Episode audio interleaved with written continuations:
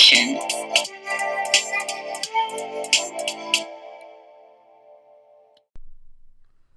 Hello, I am Dena Farish, and welcome to the Mindful Mom Revolution podcast. In today's episode, I'm going to be sharing 4 steps to help you reconnect with your identity as a self and as a mother. This is based on my own story of losing myself and recreating myself in motherhood. If you are not familiar with my story, I invite you to listen to a previous podcast episode called From Party Girl to Minivan Mom. I have been quote-unquote all of those things. And here's the thing about identity. Before becoming a mom, I had very strong thoughts about who I was and who I was not. I became a mom and recognized and very quickly realized that none of those previous identifying labels were actually the true version of who I am. The gift of motherhood in this sense is that as far as identity is concerned, you are stripped down to bare bones. Everything you thought you knew about yourself no longer existed. You show up in ways that surprise yourself, and you're left, at least I was, wondering, who am I? What is the meaning of all this? So over the years, I've developed a system that helps moms reconnect with who they are. And I'm going to get right into it and share it because I only have 20 minutes or less to speak with you wonderful ladies and help you reconnect to your own self in your motherhood again. So the word identity is interesting. As moms, we are hungry to forge an identity inside and outside of our motherhood. And we seek this out in various ways. We join local groups, moms groups, online communities.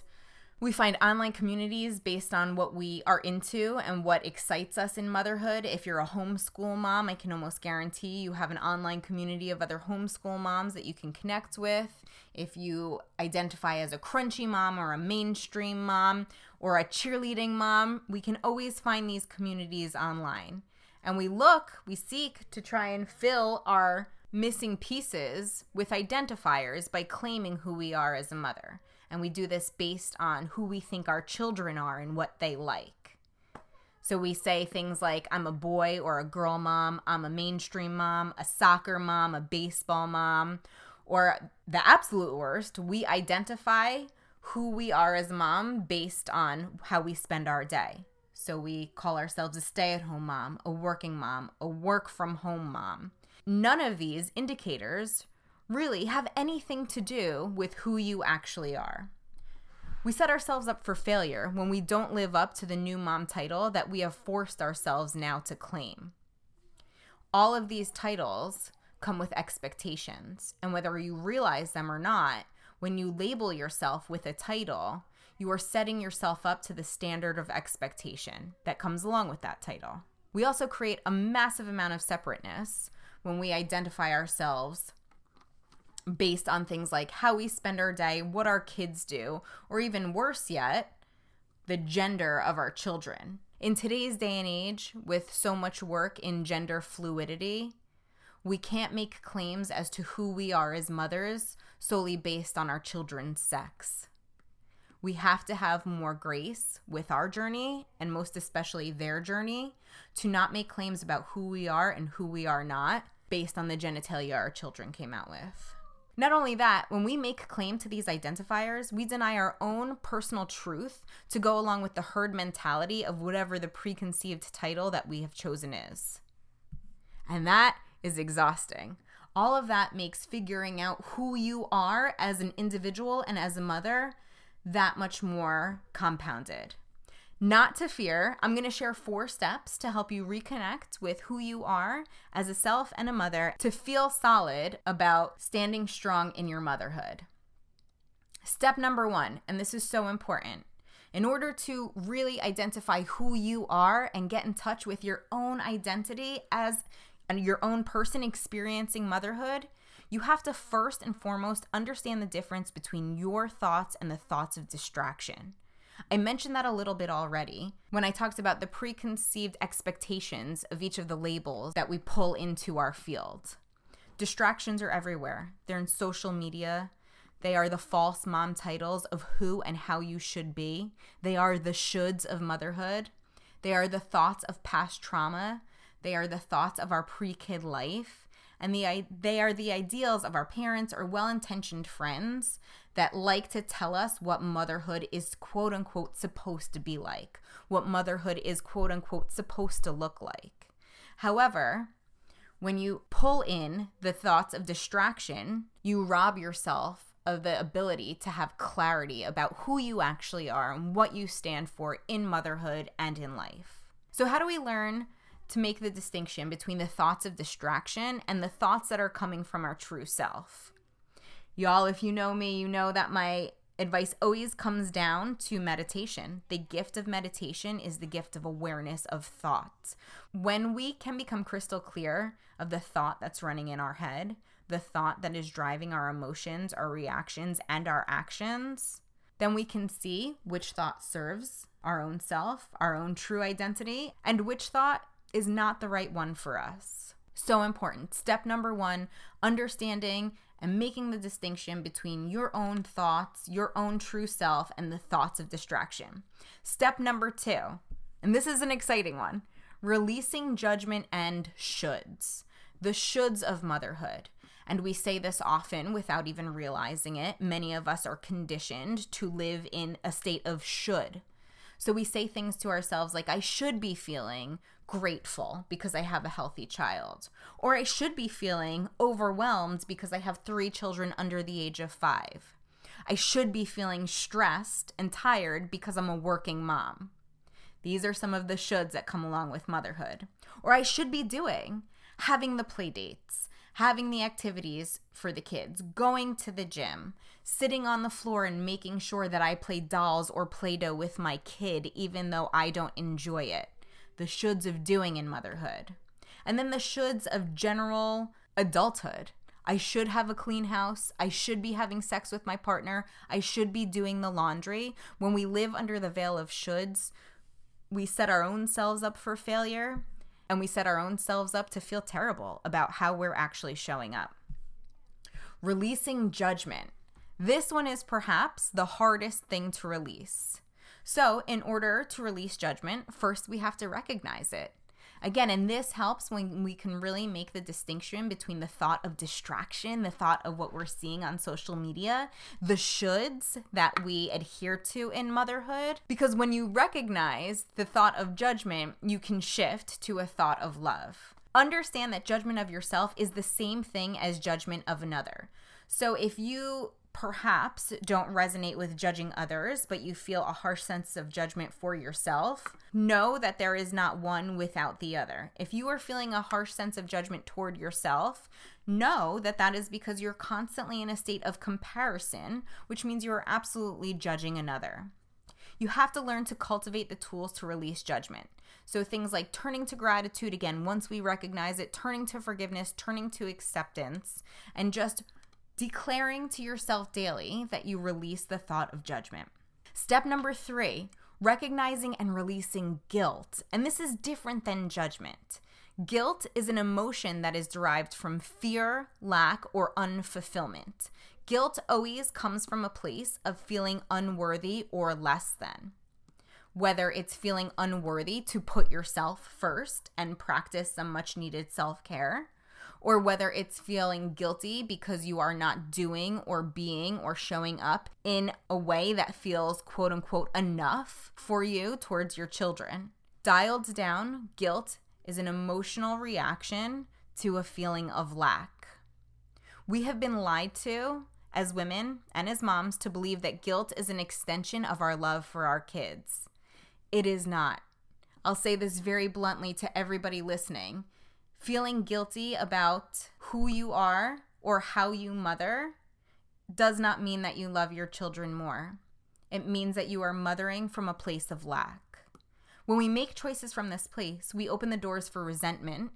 Not only that, we deny our own truth, and we allow fear to take over as the driving factor in creating who we are and how we mother. I have a quote that I'd like to share. It's call it guilt, fear, anger, hatred. Essentially, it means that your emotions are working against you. So guilt, it's so convoluted and it feels so natural in motherhood. How do we recognize it? Where do we even start? You know the thought is a thought of guilt if it doesn't feel good. If it feels like you are putting yourself last. If you have to say to yourself things like, this is just the phase of life I'm in, that's a guilt thought. That's a thought taken over by fear to justify why you are or aren't living in a fulfilled way.